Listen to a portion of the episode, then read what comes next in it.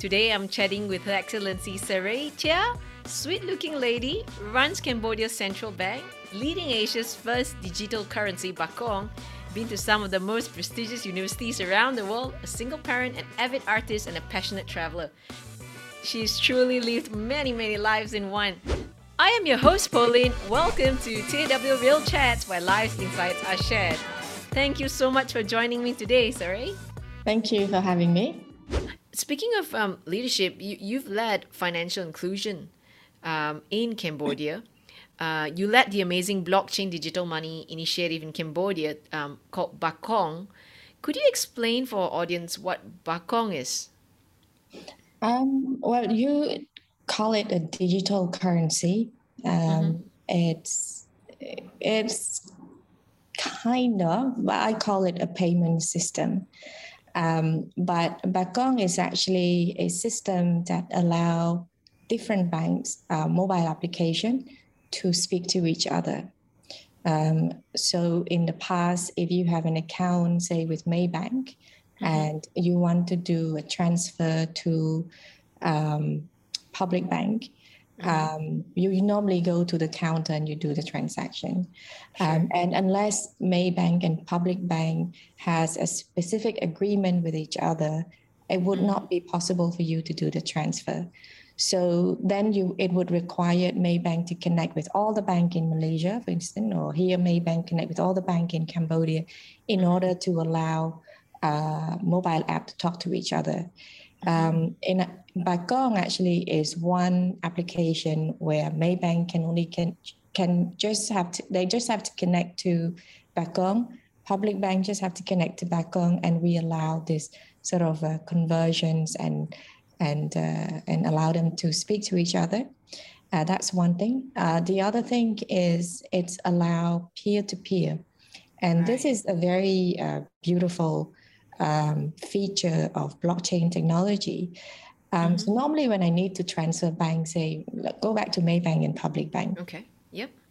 So I want to transfer my account in Maybank to your account with Public Bank, right? Sure. Um, and Maybank, so I instruct Maybank. Mm-hmm.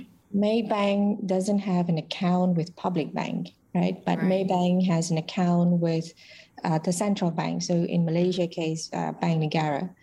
Yep. And public bank uh, similarly has an account with Bank Negara. So then mm-hmm. Maybank will instruct Bank Negara and say credit this much money and debit it to public bank account. Mm-hmm.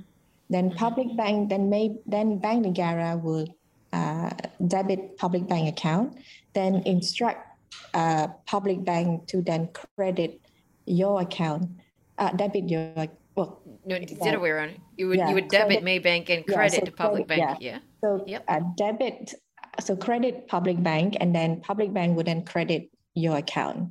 Yes. Uh, so there is a whole chain of you know uh, intermediaries now, mm-hmm. suppose that it is um, it, it is across the border, um, and you want to send money, then you will have to find many intermediaries until you find one common denominator. Then only you can transfer the mm. money.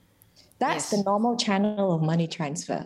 With yep. the peer to peer, it's more kind of like when I can send anything to you immediately without all these intermediaries right? So I I can send money. It, it's kind of like when I send message to you on WhatsApp or uh, and and wow. you on WhatsApp, right? Right. You would receive it immediately. Now I I oversimplified it, and I I know some of the technologists don't like this simplification, but it's easier to understand. Sure. When I send you an image to your WhatsApp, yes. basically you have my photo. I still yes. have my photo you yep. can then redistribute this photo to your friends and your family and so the mm-hmm. photo then has no real value right because everyone Correct. now has it yep um, with the blockchain when i send my photo to you yes it will delete from my system and you would be the only one who has it. The moment right. you send it to somebody else, I your WhatsApp will lose it. So that's one photo then become a very valuable because there's only one person who can has has right. it, have it at the end. And so this is what blockchain does. And that's why when I send money to you, you will have it immediately. And, and so I have no longer this much in my wallet. That, and, that is mind blowing. And, and yeah, so, and because this is blockchain, this is how Bitcoin mm. work. And this is why it is revolutionizing the payment world because you, you eliminate so many layers and therefore mm-hmm. so many fees um, and so it become then cheaper for for me to send money to you right? Sure. And but, mm-hmm. yeah. So for for so with Bakong it's it's easy for people to send money. And when i built it i had in mind uh, you know migrant workers uh, who want to send money home especially Right? how can you help them send money cheaply and safely uh, to their family uh, without paying so high fee to the banks from what I understand, in Cambodia, cryptocurrency is actually um, not um, uh, accepted. So things like Bitcoin, but yet mm-hmm. Bakong is. And you, you explained that Bakong is actually a, a um, mobile payment. It, it, could you explain it? You, you, okay. you, you explain it so clearly with the yeah. WhatsApp image. I wonder if you could unpack that for us so, as well. Okay, so cryptocurrency is um, is a type of coins Okay. So you know when I, I explained to you when I send an image to you mm-hmm. Mm-hmm. and and you get the image, right? Sure. Um, now in order for it to happen, um, there are probably a thousands uh, of people who are trying to mine what they call mm-hmm. mine the transactions, meaning um, they will come up with algorithm to make sure that uh, first of all, that I have that picture, it's mine, mm-hmm. it's belong to me, and that uh, when I send it to you, uh, it is it is you who will mm-hmm. receive it. It's that particular picture and not any other picture, and that mm-hmm. the image will be deleted from my system. Again, sure. this is this is oversimplifying, right? Right. And these thousands of people, there are anyone, right? And and this is again what we call the distributed ledger, meaning mm. it will not go through a centralized system. Um, it would be anyone in the public. It's the public who validate the transaction, and therefore. Uh, the idea with blockchain is that they don't want to be controlled by government agencies or banks, mm-hmm. right? When they hold the system and they can do anything. Mm. With the distributed ledger, it means that um, every transaction will be validated by the public, right? Mm. And so, why would the public, you know, be bothered to do that for you? Because at the end of the day, they will then receive uh, coins in compensation, right? So right. Bitcoins was the first of, of its kind. So every time you send Bitcoins, there'll be someone who will validate the transactions. And these people, they would then earn something, a fractions of it, and then they can accumulate it. Right. right. So that's so so this is the distributed ledger. So now talking about this coin that they receive, mm-hmm. these are coins that are created if there are transactions going on these coins, whether Bitcoin, whether Ethereum, whether uh, is you know Dogecoin, whatever, yes, has no real underlying values. Mm. And the only reason why it prices increases because there are people who believe in the peer-to-peer, right? They think that if this coin exists next time you want to transfer money, you can just embed the value under this coin. So you can, so Bitcoin can be, you know, 20,000 worth 20,000 US dollar a coin. Mm-hmm. And if I want to send Bitcoin to you, it will be very hard for me now to send money, right? right. Because I have to go through all these channels. I have mm-hmm. to do a KYC and mm-hmm. to tell them who I am, etc. Yep. And then if I send Bitcoin to you, it will be so much faster, cheaper. And so once you receive Bitcoin and in Malaysia, there are definitely someone else who can find a use of it and say, look, take to 20,000. I'll mm-hmm. take your Bitcoin because now I want to send this Bitcoin to somebody in Singapore, right? Yep. And and this is how it works. So it's it's kind of like a utility. It's a mean to transfer, but the value really depend on the people right? How much mm-hmm. you you want to give value. So it for me, it's like a piece of art, right? Where you you you buy it, but it's depend how much you appreciate the art, then the value mm. increase accordingly. So there is no underlying values like stock, you know, stock prices yes. increase because um, you know the, the their earnings increase because you know they they discovered something new the company mm-hmm. discovered launch new product for bitcoins it's all depend on you know who is mm-hmm. willing mm-hmm. to pay and if in the stock market it's just you and me right? Yeah um, you you tell me i sell it to you 20000 you sell mm-hmm. it back to me 25000 and so maybe there's just a group of people who just doing this transaction. And then you have outsiders who look at the the curve and they say oh wow it's keep increasing every day. Let's go in. So they can mm. come in and they will buy bitcoin at 30000 Sure. And you and I now we're, we're making money, right? There's yep. no reason we, we stay. So we'll mm-hmm. just sell it out at 30,000 and exit. And so now this other person has it at 30,000. So mm-hmm. what what are they going to do? Who are they going to sell it? Unless there's somebody else who, who's willing to pay, you know, 31,000, mm-hmm. then likely you will just hold it and there's no value to it. Mm. I love the analogy that you drew to art, and and you know, just as one collects art and trade in art, so it, it's very very it's very clear there. Um, whereas with with bakong, you you're saying it is bakong um. So it bakong is is pegged, so it's pegged to so the in order to be able to use it, central bank has to exchange their fiat money mm-hmm. with the central bank and then we issue them uh, the bakong in the, I mean money in the digital form and store in bakong.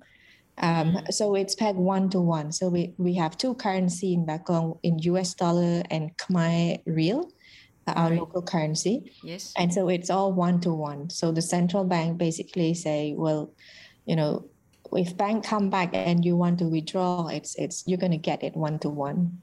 Mm. I, I love how you, you I think you mentioned it before the motivation for studying Bakong. You had in mind the migrant workers um, migrant Cambodian workers overseas and previously it was just so hard to wire money back. And even when they did that you know you you lose so much on transaction fees on their very small salaries already. Um, could you could you explain to us um, with with all of this you, you've also started the financial literacy programs in Cambodia for women. Why why are migrant workers and women so important to your heart in in championing, you know, um, a financial system, financial literacy? Why do you think it's so important for women in your vision? Well, there are studies that you know women tend to spend more on the household welfare than men. Um, of right. course, there, there are men who are doing that too. But just, I mean, statistically, women are more likely to spend her earnings to on on on children's educations, on healthcare, etc. So, mm-hmm. um, to to empower these women uh, is also to build a stronger household, a, a better education for the kids. Um, the other thing that I'm, I'm always fascinated, but you know, I, I never really actually wanted to work with a central bank. Um, it was purely a coincidence. Um, the first time that I joined, I purely joined as a translator out of, you know, it was summer work and uh, they needed somebody who can speak French. And, and so I was there available. And um, eventually um, I stayed on. I was placed with a, mic- a microfinance supervision department. Mm-hmm. And so we went on to supervise uh, microfinance and and my job back then was very simple i was just a junior officer so i just follow around uh, whatever happened and mm-hmm. in, one of the exercise was to interview uh, the, the borrower right so right. we interviewed this family who explained to us that without a microfinance loan they wouldn't be able to send their children to school because with the loan they can grow their business earn more income Mm-hmm. And that's when I, I realized that my my job then of you know and I, I have an accounting background, mm-hmm. um, it wasn't as boring as I thought because you know it has an impact. If if I can continue to make this microfinance uh, become sustainable in the long run, then they can lend more um, mm-hmm. and and hopefully cheaper to these people, and then improve, you know, the living standard. So that's how I I wanted to join. So access to finance is important. It has the potential to change um, a family. Um, entire households. Entire household, really. yeah and and particularly for for women as as i mm-hmm. mentioned to you but something that um and i keep explaining i said when you look at you know when you go to shopping malls right you yes. have you know three floor dedicated to women and then you have one floor dedicated to men and together with the children with children right sure so the power of spending is actually from a this is from an economic perspective the power mm-hmm. of spending actually lies with women Mm. right they know that women make decision that's why you know the three floors of uh, fashion wear for women um, and then you go to the and then underground you have the supermarkets where sure. again women right so yes. There is a, a, study done by McKinsey uh, mm-hmm. a very long time ago, um, and it says that um, 70% of global spending are um, um, what do you call it? Um, influenced by women. Right. Seventy uh, percent. yeah, so women are the one who actually make decision. I mean, if you look at advertisement, Unilever, and all this, it's all mm. targeting women. Women. You look at the advertisement, and so from an economic perspective, if these women are the one who are spending money, what if we can, you know, increase their ability to earn. If they earn more, then they will spend mm. more, and then you you will get this economic cycle going. Right. Right. Right. Um, so that's that's purely just from an economic perspective, but I think from a more sort of a um, um, moral uh, sort of uh, responsible perspective, you also want um, the children because they are the future of the country that you want them to sure. have a good health care to have a good education and these are the kind of decisions and spending that are going to be made by women mm. and empowering women for me is is really important and from a personal perspective i i mean i i was i went into an arranged marriage when i was 19 right, right. and i stayed in for 20 years and um, I don't think I would have the courage to get out of this marriage if I'm if I weren't financially independent. And that is something that I I told a lot of girls and young women that I met is that it's very important um, that you remain active professionally, um, that you have your own earnings, um, mm. because you know anything can happen. Um, you know, I was in this marriage for 20 years. Um, who would have thought that, you know, I, even me, I wouldn't have thought that I would get out of this, right? right? But it happens. And, mm. and, you know, thanks God, I, I yeah. was, I was, you know, I was financially dependent enough to make that decision of walking away and mm. and you know and and build a new life but if if you are entirely dependent on your husband, uh, husband or your counterpart um, then it will be very difficult for you to mm-hmm.